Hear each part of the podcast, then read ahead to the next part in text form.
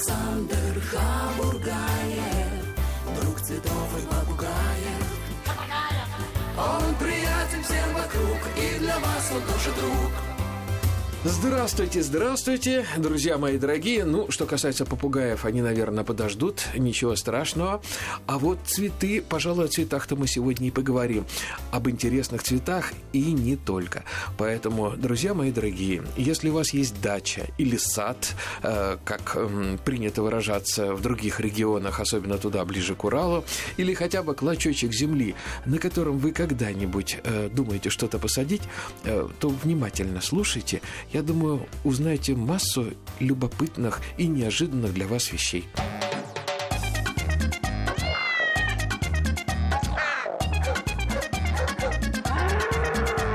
Кошкин дом.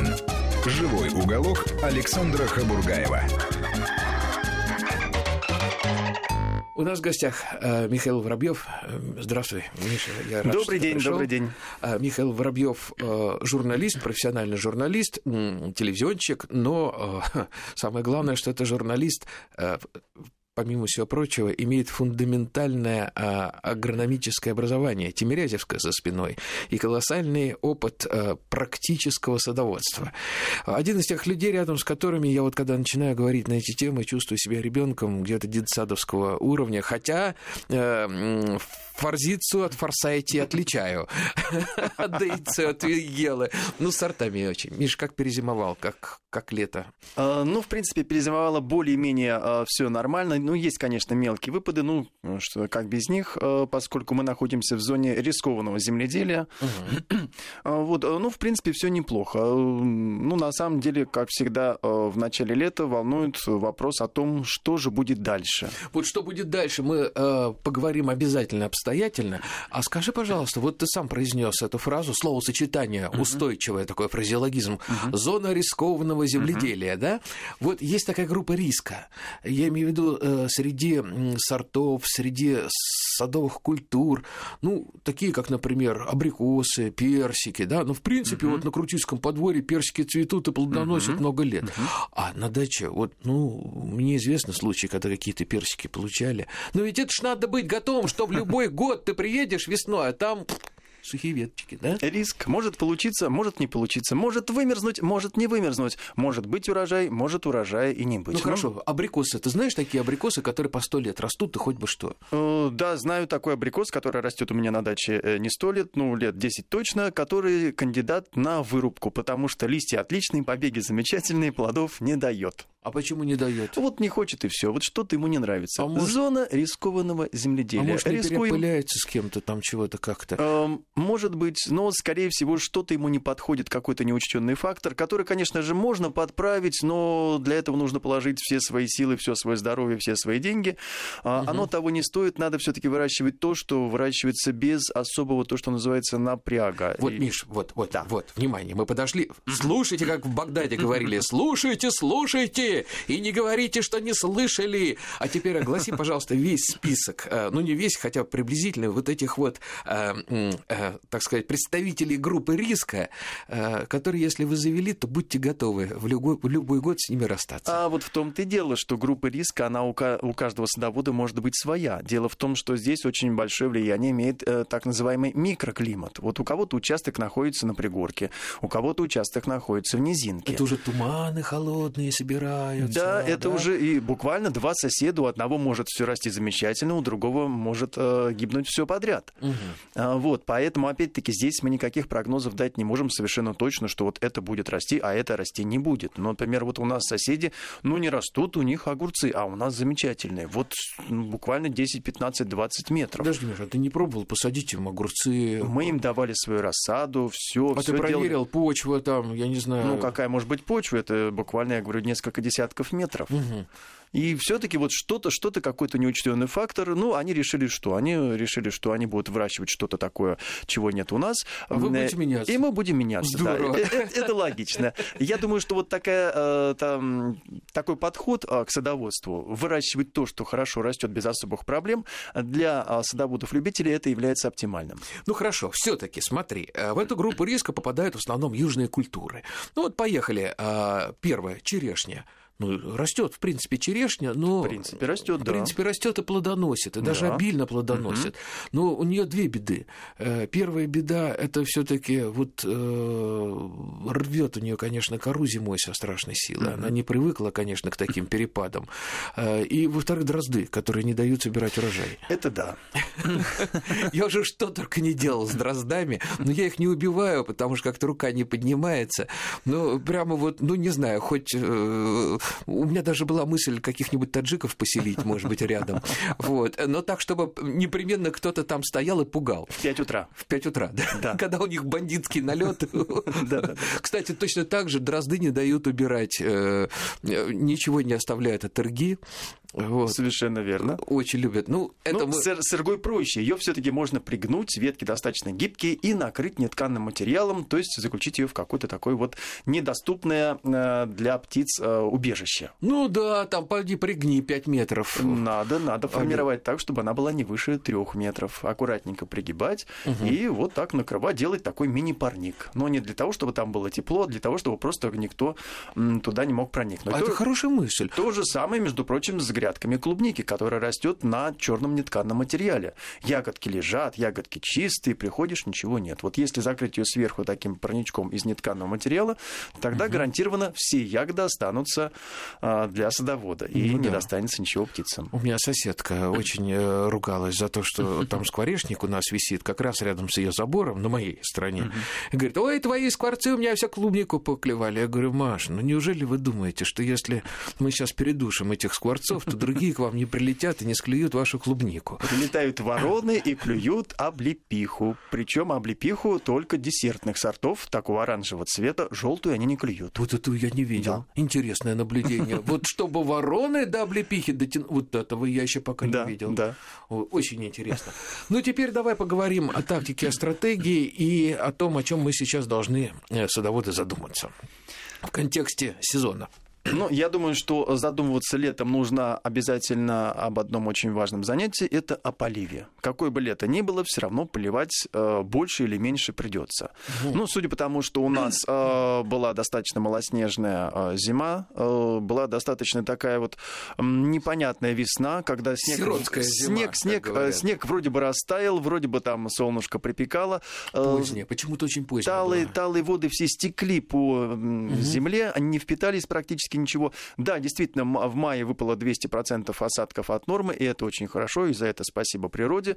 Но синоптики обещают, что лето будет засушливым. Экологи сетуют на то, что наши реки, в том числе и Волга, они начинают как-то очень подозрительно быстро мелеть. Волга, Ока, они становятся уже мало судоходными, остается мало воды для питья и для технически, ну что уж, тем более пересыхают малые реки, высыхают колодцы, поэтому надо подумать, как все-таки снабжать обдить растения влагой и то есть, чтобы подожди, получить Михаил, хороший урожай. Значит, наша задача сейчас это по возможности удержать ту влагу, которая есть. Ну, да? Во-первых, полить, потому что без полива подожди, все равно... Подожди, полить или пролить, потому что это две разные и вещи. И полить, и пролить, ну, насытить почву водой, влагой, uh-huh. и не дать ей бесполезно испариться неизвестно куда, чтобы все досталось растениям и больше никому. Вот, друзья мои, начинающие садоводы, я вам предлагаю такой тест. Вот если вы сейчас слушаете нас на даче или едете на дачу, вот прямо, знаете, по-македонски с бедра польете любимую клумбу из шланга,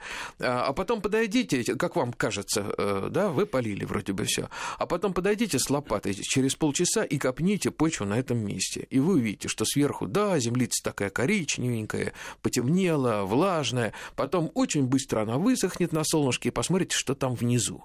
Вот, поэтому и сейчас... сколько бы вы ни черпали воду из колодца, вы ее не вычерпаете всю, потому что уровень все равно будет стоять. Мы все проходили эти сообщающиеся сосуды в школе, но у вас сейчас есть такая возможность, пока все-таки колодцы питаются водой, пролить как следует. То есть положили шланг и ушли на полчаса. Прямо вот на приствольный круг лучше, да, Миш? Ну, это если говорим мы о деревьях, о деревьях. И о кустарниках. Да, яблони, об, об, овощах, об овощах там все-таки нужно немножко посидеть на корточках, шланг сделать так, ну, не распыление, а какой-то, по крайней мере, чтобы он лился не струей, а каким-то таким более широким веером. Чтобы она грелась немножко, водичка, Не да? то, чтобы грелась, потому что из колодцев, из артезианских скважин поливать нельзя по определению. Угу. Вот. А чтобы она постепенно впитывалась, потому что сильный поток, он как? Он промчится куда-то, куда-то с грядки стечет, и останется на, наше растение, корнеобитаемый слой не пролитый. Как ты сказал, корнеобитаемый? Корнеобитаемый. Там, где это та, термин, обитают да? корни, да, совершенно. Здорово, что какой хороший термин, корнеобитаемый. Красиво, ну, да, красиво. Вот э, вода находится в колодцах, угу. э, там много воды, да, там водоносный слой есть, но там нет корней, там корни не обитают, а то бы они прямо из колодца бы сами бы подупили. Есть некоторые деревья, у которых корни проникают очень далеко и очень глубоко. Вот, но подожди, опять же, я тебя сейчас ловлю на слове. У нас есть три слушателя, которым иногда бывает не все понятно, вот для этих трех слушателей, пожалуйста, объясни, почему по определению нельзя поливать из колодца и из артезианских скважин? Дело в том, что все растения, они, ну, по сути дела, это такой большой химический реактор, достаточно сложный. Все химические реакции, как мы знаем, растворяя, ну, скажем, сахар в горячем чае или в холодном чае. Uh-huh. В горячем чае растворяется сахар быстрее, то есть химическая реакция идет быстрее, в холодном чае растворяется сахар у нас медленно. Ну, да. Потому что вот есть такая обратно пропорциональная зависимость. Чем теплее, тем быстрее идет реакция. В данном случае реакция, химическая реакция, которая заставляет растение жить и существовать в корнях, угу. Значит, корни начинают впитывать влагу. Если, секундочку, если секундочку, тепло... Подожди, подожди. То да. есть у растения нет зубов, поэтому растение не может э, пережевывать пищу и тем самым помогать своему растительному обществу. Поэтому да. растение может питаться только растворами. Правильно я Да, рассуждаю? Совершенно верно. Для того, чтобы растение получило необходимые вещества полезные, э, нужно, чтобы они растворились в воде и были да. всосаны да. корнями. Да? Ну и, кроме того, растениям нужна вода. Опять-таки, для... Они пьют тоже. И пьют они, и едят, э, и едят в растворенном виде. Угу. Им нужна, им нужна раствор, но в первую очередь им нужна вода. Так вот, э, эту воду или эти растворы э, растения активно всасывают, если, э, вода, если корнеобитаемый слой теплый, угу. и они начинают приостанавливают, если он охлаждается по каким-то причинам. Ну, собственно говоря, мы все знаем, что в теплую погоду растут растения у нас хорошо, угу. ну, скажем, трава, да, когда тепло о, и влажно. О, а, вот, а когда прохладно, у нас все растения а приостанавливаются. Приостанавливают рост, вот, потому что все химические реакции у них замедляются. Подожди, подожди, я сейчас скажу так, как вас учили в Тимирязевке. Так. Потому что холод – это ингибитор роста, да? А? Ну, можно, можно сказать и так. Ясно. Миш, подожди. А, во-первых, ну и что? Ну, холодной водой мы поливаем что? Ангина, что ли, и будет так, у растения? Итак, у нас корни замедляют всасывание питательных веществ, всасывание воды, а листья, находясь в теплой атмосфере, продолжают все так же активно работать, то есть химические реакции внизу замедляются, а вверху они идут с той же самой интенсивностью. Листья у нас испаряют воду быстро, а корни, они, они заснувшие, они вялые. Это они революционная не могут... ситуация, верхи не могут, низы не хотят. Да, совершенно верно. Конечно. И получается, что растение у нас стоит, то, что называется, по самые уши в ледяной воде, угу. но при этом страдает от недостатка э, влаги.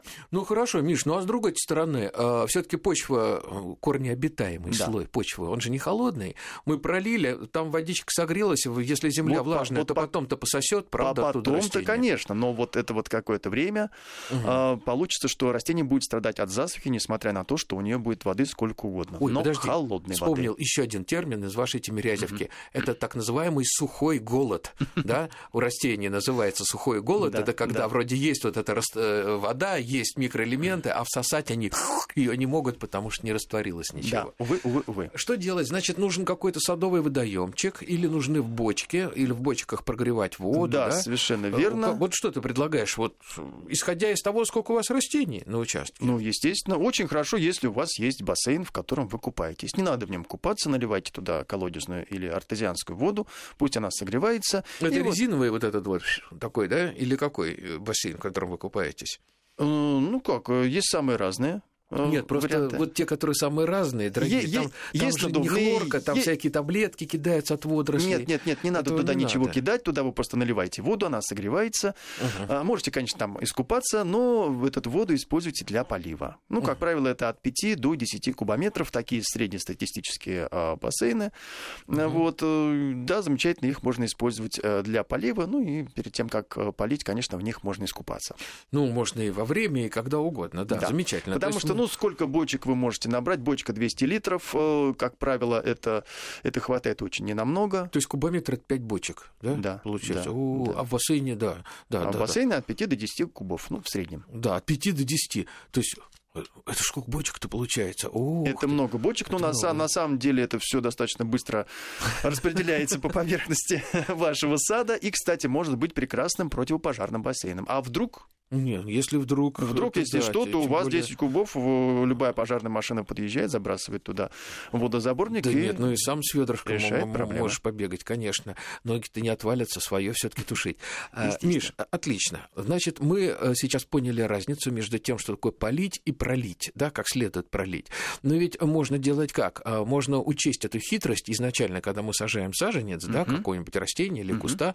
Вот я, как обычно, делаю, у меня такая очень много осталось после после стройки такой вот гофры, через которую тянут провода, знаешь, такая mm-hmm. гофрированная mm-hmm. пластиковая mm-hmm. трубка. Mm-hmm. Вот. И я что делаю? Обычно яму вырыл, на дно дренажек положил, щебеночку, да, mm-hmm. а потом разложил вот эту гофру, сделал там дырочки такие, и кончик гофры вывел наверх. Mm-hmm. А потом уже завалил все это землей, посадил туда, и получается что? Я вставил э, вороночку туда, mm-hmm. залил туда раствора какого-нибудь питательного под кормочкой, у меня сразу все к корням идет. То есть вот этой всей воде не надо проникать через почву, не mm-hmm. надо вот эти там полметра идти вниз, она просто попадает сразу под корни. Это вариант? Это вариант, но опять-таки это достаточно затратный вариант, то есть это нужно предусмотреть, это сделать перед тем, как вы посадили. Ну, если у вас уже все сидит, можно воспользоваться более простым способом, взять обыкновенный лом, проделать полуметровые отверстия и потом уже положить шланг. Туда. И что? Нет, нет, на поверхности. Вы сделаете там десять, пятнадцать, двадцать вот таких вот э, дырочек. Дырочек, пробить. Да. Это шурфы ск... такие можно ск... пробить. Скважины, да? Можно их назвать. Вот. И вода будет не растекаться по поверхности, а уже целенаправленно проходить на вот достаточно глубокий уровень. Но это так, касается... Подожди, Михаил, так может проще взять садовый бур, просверлить? Можно бур. Буром сверлить достаточно долго. А чтобы сделать такое, такое отверстие, такую скважину ломом, то нужно один взмах и один удар. Вот это, это я...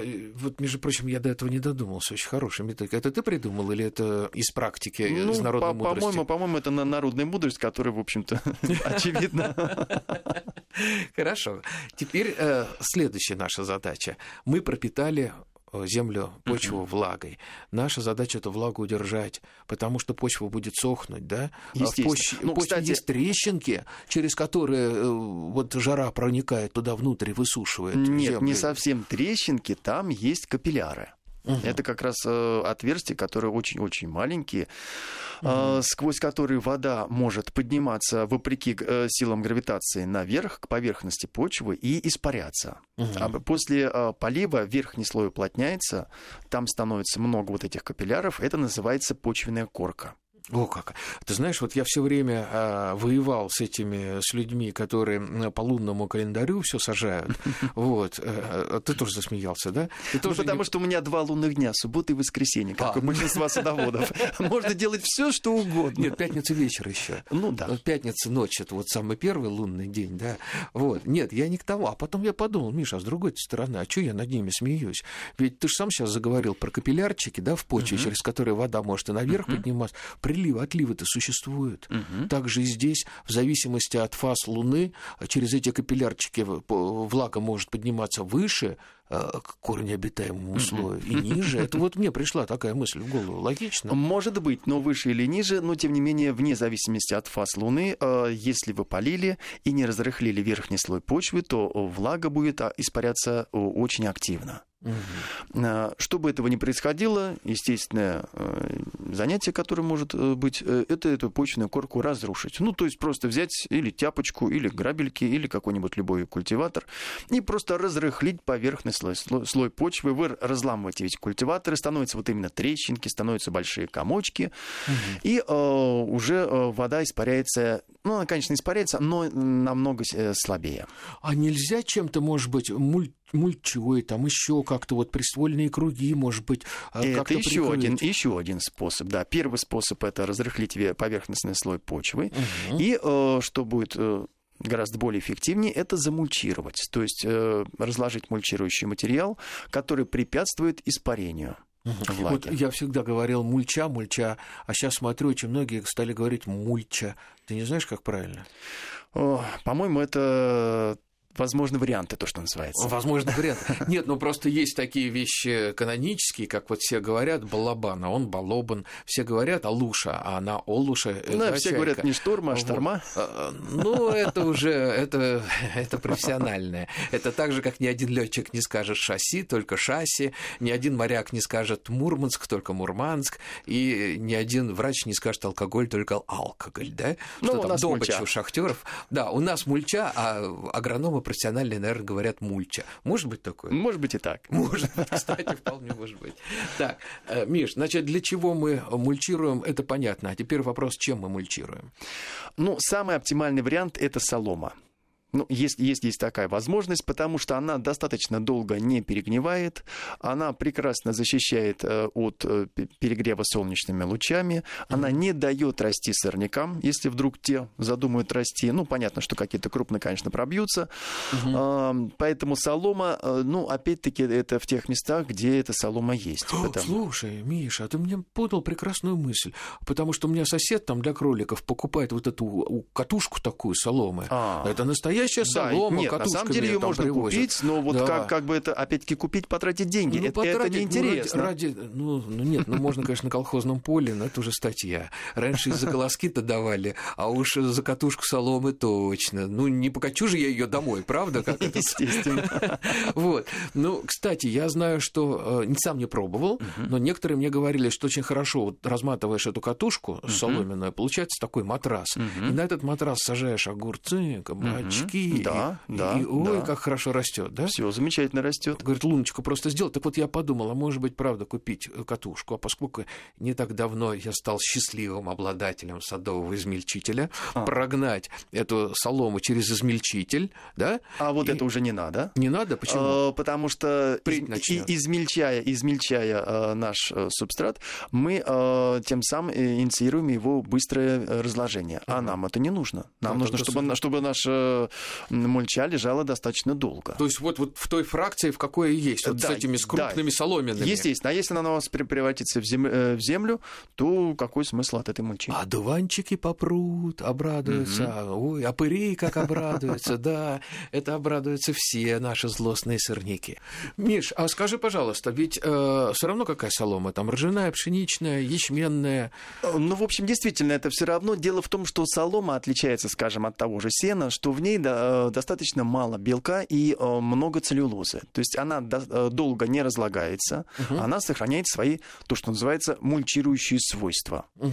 Поэтому какая бы солома ни была, это очень хорошо. В принципе, ее, конечно, можно заготовить и самостоятельно, скосив траву уже после того, как созрели семена, если есть такая возможность. То есть любую злаковую траву, да? Ну, на самом деле, любую вообще траву, которая угу. уже завершила свой жизненный ну, цикл. Ну, это как сено будет, а не солома. Солома а, сено заготавливают, когда э, растения цветут. Ну, прежде всего, злаковые травы или же там другие травы угу. во время цветения. А это тогда у них э, на, достаточно много белка.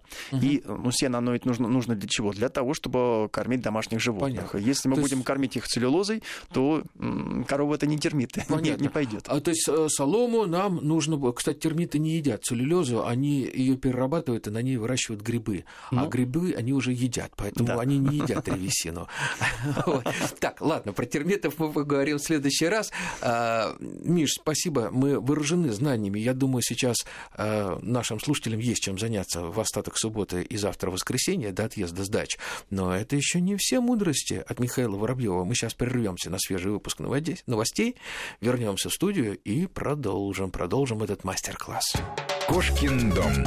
Живой уголок Александра Хабургаева.